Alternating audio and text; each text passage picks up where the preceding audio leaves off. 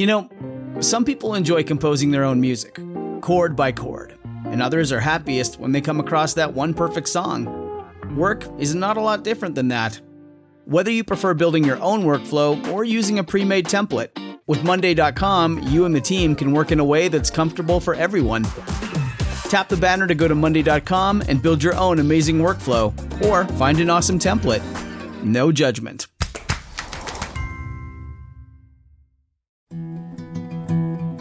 Science story, huh? These NYU scientists, they I, I it felt, felt on this. right. I was so and I just thought, well, I figured it out It was that golden moment. because science was on my side.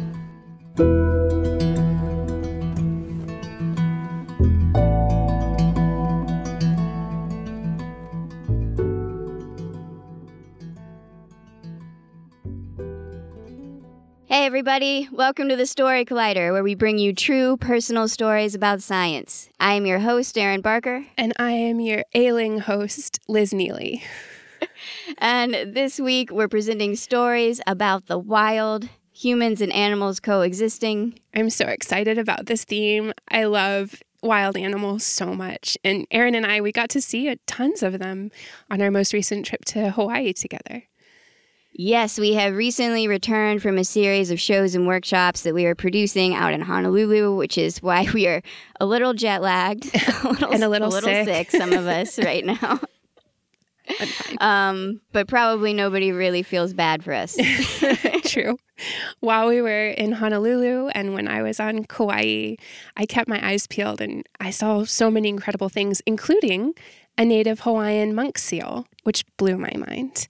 But it made me feel bad to see how many of the other species I was looking at are introduced and non native species.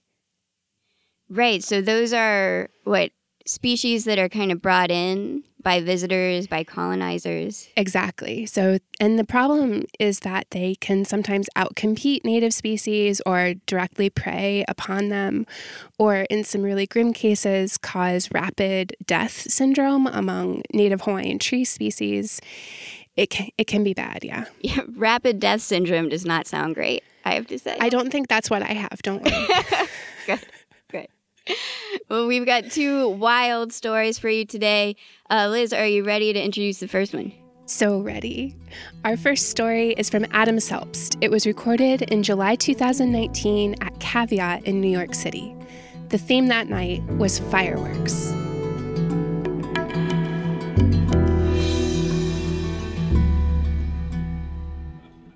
So my parents had just retired and they moved down to North Carolina. Um, they had been there about a week before I got the phone call from my mom. Adam, she said, you're not going to believe this, but in North Carolina, it's legal for us to own a tiger.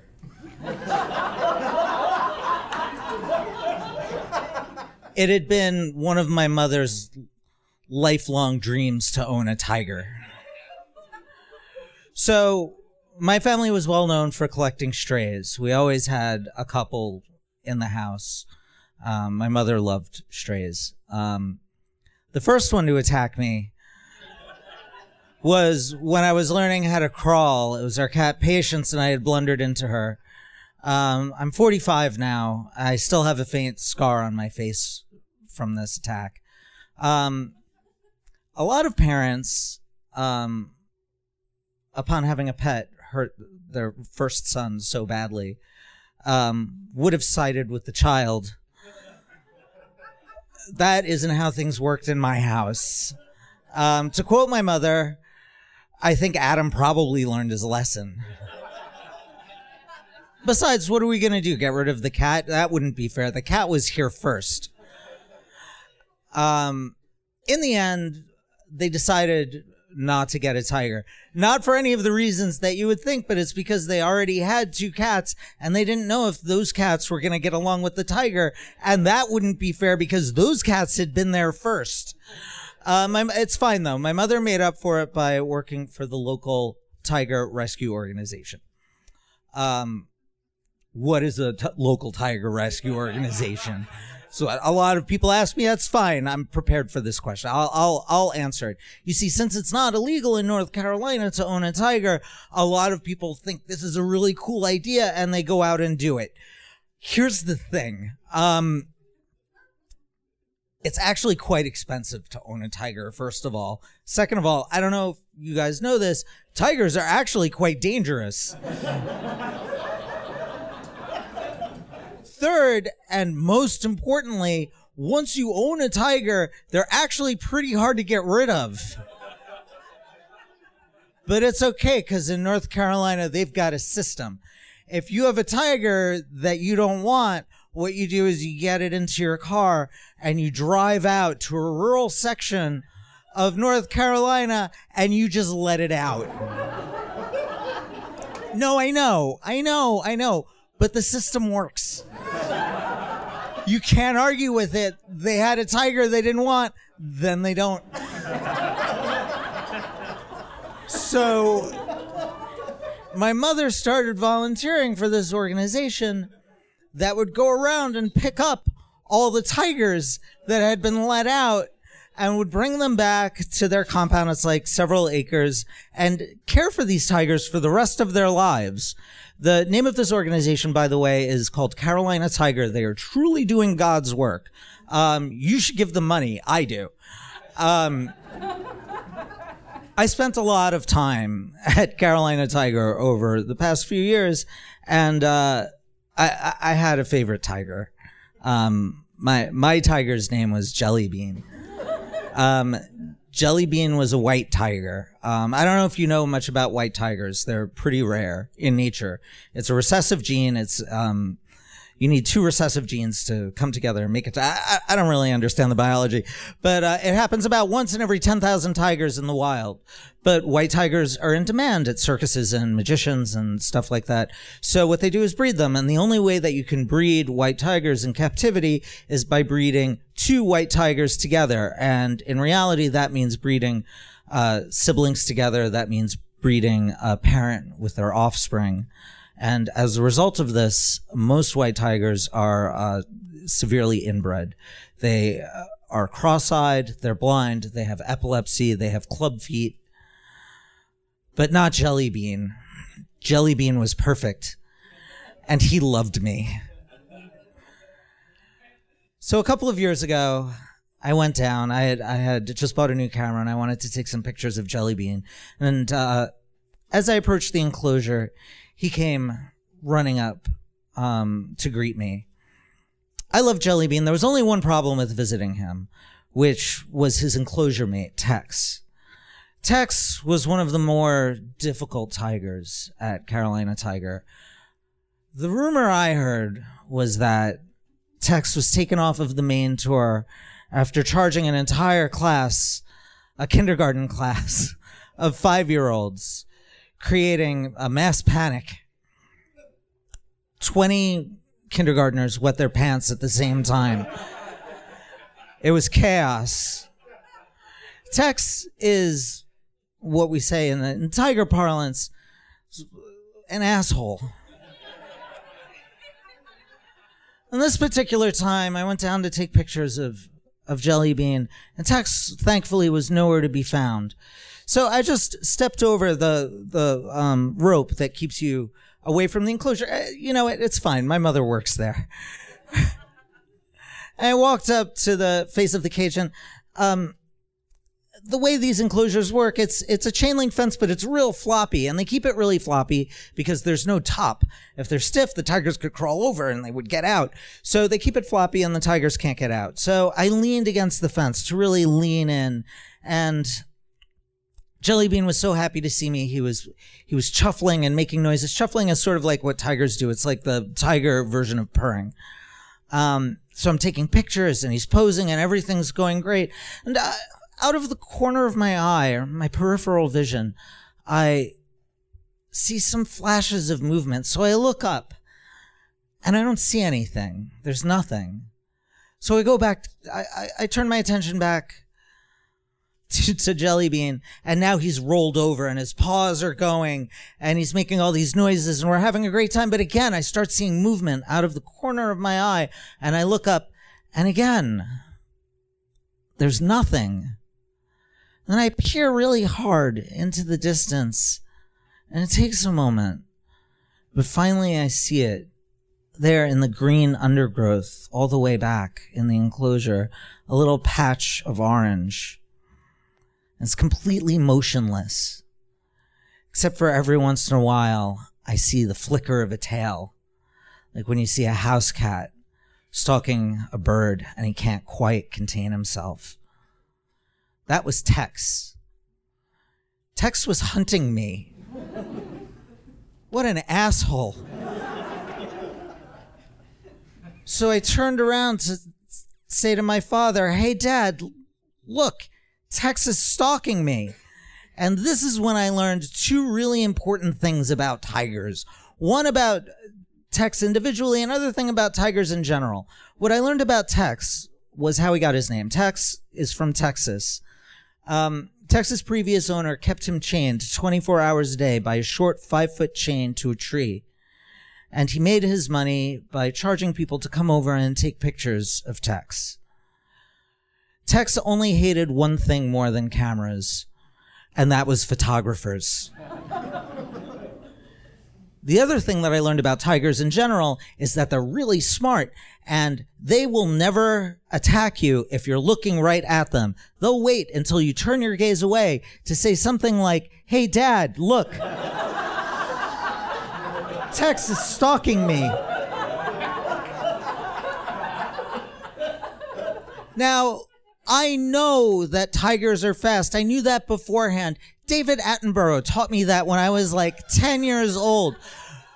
But believe me, you have no idea. I turned back and Tex had closed the distance and was already in the air. It was like being hit by the world's softest locomotive. I flew backwards several feet and landed in the dust. And my whole family came running over to see if I was okay and help me up and dust me off. Everybody except my mother, who blamed me. and she stalked over to me with anger flashing in her eyes and she said, this wouldn't have happened if you weren't acting so much like prey. and everybody burst out laughing. They thought it was the funniest thing. Everybody called me prey for the whole rest of the weekend. I forgot my glasses in a restaurant and I went to go run to get them and my father called out, look out, it's a tiger, which would have, and, and they all laughed when I spun around and tripped over my feet. And it would have been funny had I not just been attacked by an actual tiger in a state that has a very legitimate tiger problem. I didn't think it was funny at all. And I got really angry and I said, no, what are you talking about, mom? No, no, that's not. How are you taking his side? This isn't fair. Listen, in this family, we have rules, God damn it! I was here first this time. Who's Tex? He's some asshole you just met. I was here first. How how dare you? But it didn't it didn't work at all. Everyone thought it was hysterical, and all weekend I was furious, and they were having the time of their lives. A few years passed. And going on the website of Carolina Tiger, I saw that Tex had passed away. So naturally, I called up my mother to gloat. and while we were talking, I, I, took the opportunity to tell her, you know, that really hurt my feelings because it's not just Tex. It's every animal we've ever had. You, you never defended me. You always took their side. Um, and I heard her sigh really deeply. And she said to me, You know what, Adam? I'm not always going to be here to fight your battles for you at a certain point, you're just going to have to learn to stop acting so much like prey. Thank you.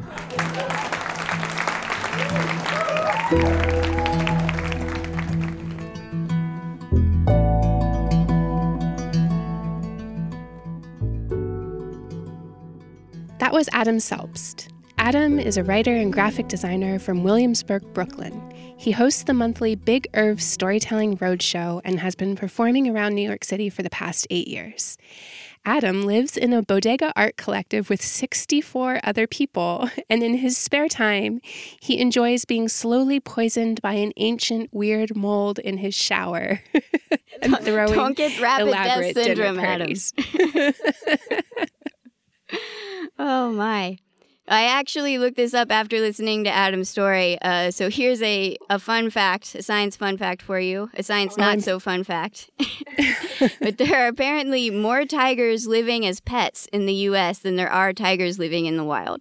What? Yeah, how messed up is that? Okay, so how many tiger pets are there in the US? So, according to uh, Born Free USA, which is an animal advocacy organization, they estimate that there are five to 7,000 tigers that are pets in the United States.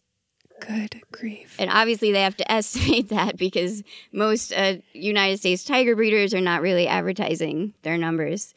But according to the World Wi- Wildlife Fund, there are only 3,900 living in the wild. Oh, that makes me feel so depressed. I really never thought that Story Collider was going to have to advertise like a PSA of don't have tigers for pets. yeah. It's it's a bad idea. Yeah, uh, normally we say uh, no learning at our shows, but I feel like maybe a takeaway that you should have from Adam's story is don't have a tiger as a pet. I feel like this is this is a lot better than what I wanted to talk about after this was um, the idea that a wild animal or a wilderness, like those words have a lot of meaning, right? And there's all these people who study the rhetoric of language and specifically the rhetoric of wilderness. And I just thought it was so cool when you really start thinking about what is wilderness? What do we mean by that? And it's it's not a natural fact right? It's it's more like a, a political achievement.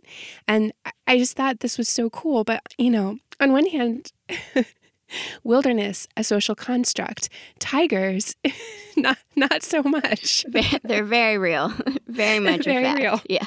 Wow, you just blew my mind. I'm gonna be thinking about this all day. Yeah. now. Say goodbye to your credit card rewards. Greedy corporate mega stores, led by Walmart and Target, are pushing for a law in Congress to take away your hard earned cash back and travel points to line their pockets. The Durbin Marshall credit card bill would enact harmful credit card routing mandates that would end credit card rewards as we know it. If you love your credit card rewards, tell your lawmakers hands off my rewards. Tell them to oppose the Durbin Marshall credit card bill. Uh, so our next story today is from Erika Hamden. It was recorded in May 2019 at the Lyric Hyperion in Los Angeles. The theme that night was changing the conversation.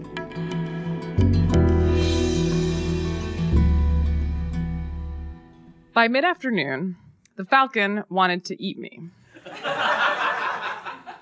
and it was shaping up to be the best day ever in the worst place I've ever been. Now, the fact that the falcon was six inches tall, a baby, and didn't even know how to fly yet meant that the odds of getting eaten were actually pretty low, although I think if you asked the falcon, he would definitely disagree. so, why was I in a staring contest with a baby falcon in June 2018? Because, as you just heard, my job is to build telescopes. Technically, my title is professor, but I spend most of my time either building telescopes, coming up with new telescopes to build, or inventing things to make the telescopes better. And it's a great job and it's taken me all over the world, but sometimes I end up in places that are best characterized as the ends of the earth. and that is the reason why I was in the middle of nowhere, New Mexico, in this tiny town that is really trying its best called. it really is. called Fort Sumner. The telescope that I was there to build is called the Faint Intergalactic Medium Redshifted Emission Balloon, which we call Fireball for short, which is a great name for whiskey and a telescope. And Fireball is des- designed to observe huge clouds of hydrogen gas that we think surround most galaxies. And it does those observations from the very top of the stratosphere on these giant balloons that it just hangs from. And um, my job there was to lead the team of about 30 people who built Fireball. And NASA does these balloon launches from a few places on Earth. Antarctica is one of them, but they're all really remote because the last thing that you want is for one of these telescopes to land on your house. So Fort Sumner is a very remote place in eastern New Mexico. It's a town of about 800 people. Um, and I say it's the worst place ever, but it's really the, my job that's there that's the worst place. The town itself is strange. It, um, the closest reasonable grocery store is about an hour and a half drive. It's two and a half hours to Albuquerque. Um, a couple years ago, there were four restaurants, and now there are only two. um, and there's not much to do. There's a bowling alley, but it's closed unless you pay to open it, and you have to rent every lane for the entire night. but there are only six lanes, and so it costs you 80 bucks, but it's giving you a sense of the bar that you have to cross to have a fun time in this town. The bowling alley is owned by the pharmacist, who also owns one of the two planes that are parked at the this tiny municipal airport where we do most of the work. Um, and the work itself is hard, um, and it takes a lot of my mental capacity. And my job there is mostly like um, doing like day to day operations. So I figure out all the tests that we need to run. I come up with a schedule for them. I make sure that everybody is doing the things that they're supposed to do. And I try to anticipate all of the problems that they might have and then solve any of their problems. I also have to deal with the balloon people, which is um, not people made of balloons.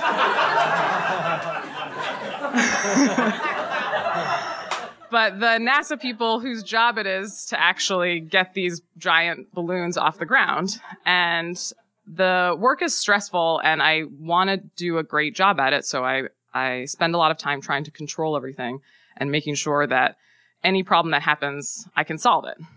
And I'm pretty good at solving problems. Some of the problems are the things that you might expect.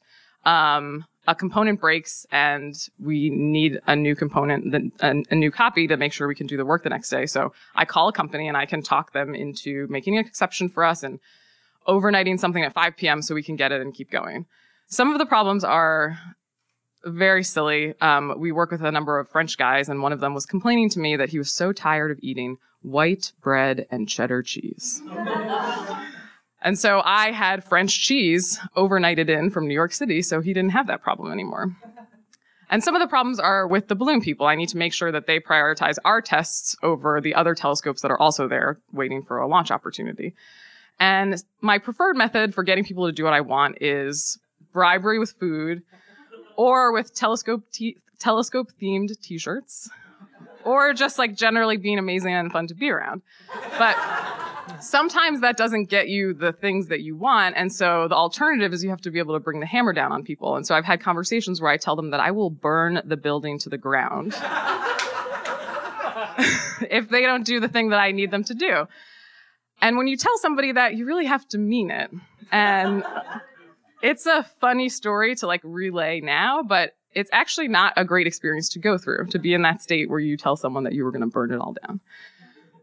And that actually, I think, encapsulates my experience in Fort Sumner running this project that um, I'm under so much stress to get everything right the first time. I'm trying to control so many things, and it makes me into a person that I don't really love.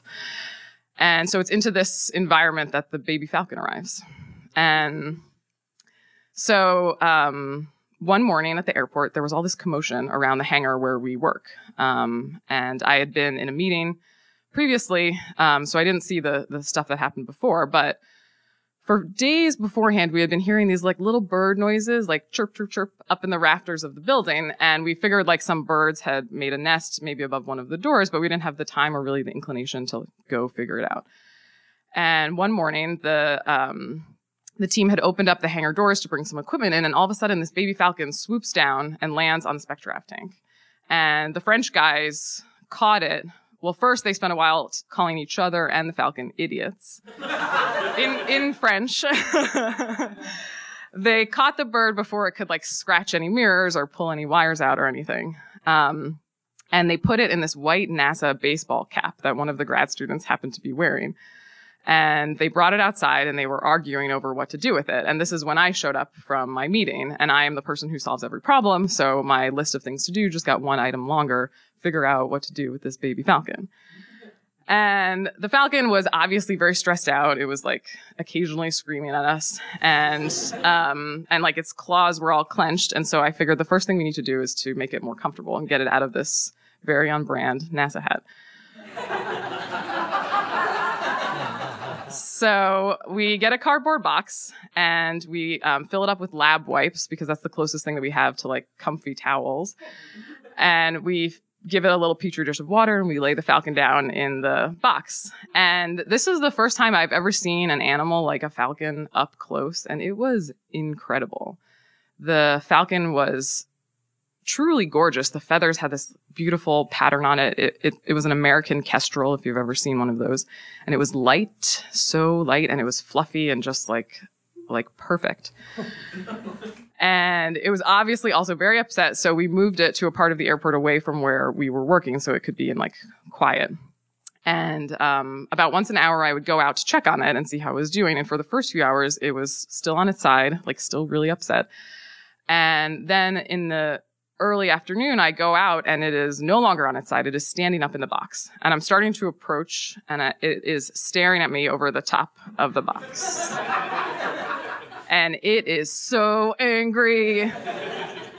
All that I've never seen a creature that wanted to eat me so badly. And I think if it were bigger and could have flown, it would have definitely given it a try. And the intensity of its stare was, um, unlike anything I've ever seen before. It was like stop you in your tracks and make you reconsider all of your life choices. Breathtaking. And I pause here to say that I really like the project and I'm not much of a crier, but I cry almost every day that I'm in Fort Sumner. And um, I put so much pressure on myself to be perfect and to walk this tightrope of getting everything right the first time. And looking at the falcon in its incredible wildness made me think about why I do that to myself. Um, the falcon doesn't give a shit about planning. the falcon didn't decide that today was the day it was going to learn to fly and then come up with a multi-pronged strategy to make sure that it did it right the first time. the falcon just jumped out of its nest, it crashed, it got super mad at some humans, and then it tried again and eventually it figured it out. And seeing the falcon and its wildness and, and ferociousness, it made me want to be like that. It made me want to be wild. And so while I stand there and look at it, I thought to myself, well, maybe I could take this falcon and keep it with me. And I can, ta- I can tame it and I can become wild while I tame it and take some of its wildness for myself. And people tame falcons and I am good at a lot of things. So I think I could do it and I could just add add one more item to my incredible list of things to do tame the baby falcon that I've stolen. but then I think a little more about that and and if I tame the falcon, I'm going to make it more like me and I don't want it to be like me. I love it because it is wild and and crazy. And if I make it like me, I am flawed and anxious and I don't even know how to fly and I w- love it because it is wild and I want it to stay that way. And so even though it makes me sad, I turn around and I go back inside and get on with my day. And the next time I go out to look for it, the box is empty. And later that evening when we're leaving, I see the falcon jumping around and trying to take off. And then the next morning, it's swooping around the parking lot. And then for days afterwards, every time I would go outside, I would look up into the sky to see if I could see my falcon. And months later, when we went back again to launch the telescope, some days I would see three falcons soaring above the airport, and I would know that one of them was my baby falcon. And we did eventually launch the telescope. After a lot of years of work and a lot of things that I tried to control and things that I did control, but in the end, the balloon had a hole in it. And we didn't get the data we wanted and we have to try again. And before the Falcon, I think I would have spent a lot of time thinking about everything that I did wrong and what things should I have controlled that I didn't control and how did I fail. But after the Falcon, I know that I did the best that I could. We had to let the telescope fly away and see what happened. And to quote Apollo 13, it was a successful failure in that we learned a lot and nobody died. but we didn't do the one thing that we were really trying to do. But when I think back on it, I learned a lot. I learned that I can get through anything and I can do it with or without a plan, with or without a strategy. And I also learned that I can be fearless if I want to be. I can do things even though they scare me because that's what's that's being brave. And I can do things like this right now. I can actually learn to fly in a plane. I don't have any wings yet. I can come up with an idea for my own space telescope, even though it's probably not going to happen, but I can try anyway. I can move to a new place for a new job and, and try to build a new life there, even though doing that scares me. And I can be wild and fearless like the falcon. I can fall from a great height and know that I can come back from it. And next year, when we go back to launch that telescope again, I will be like the falcon and I know that it will be easier. Thank you very much.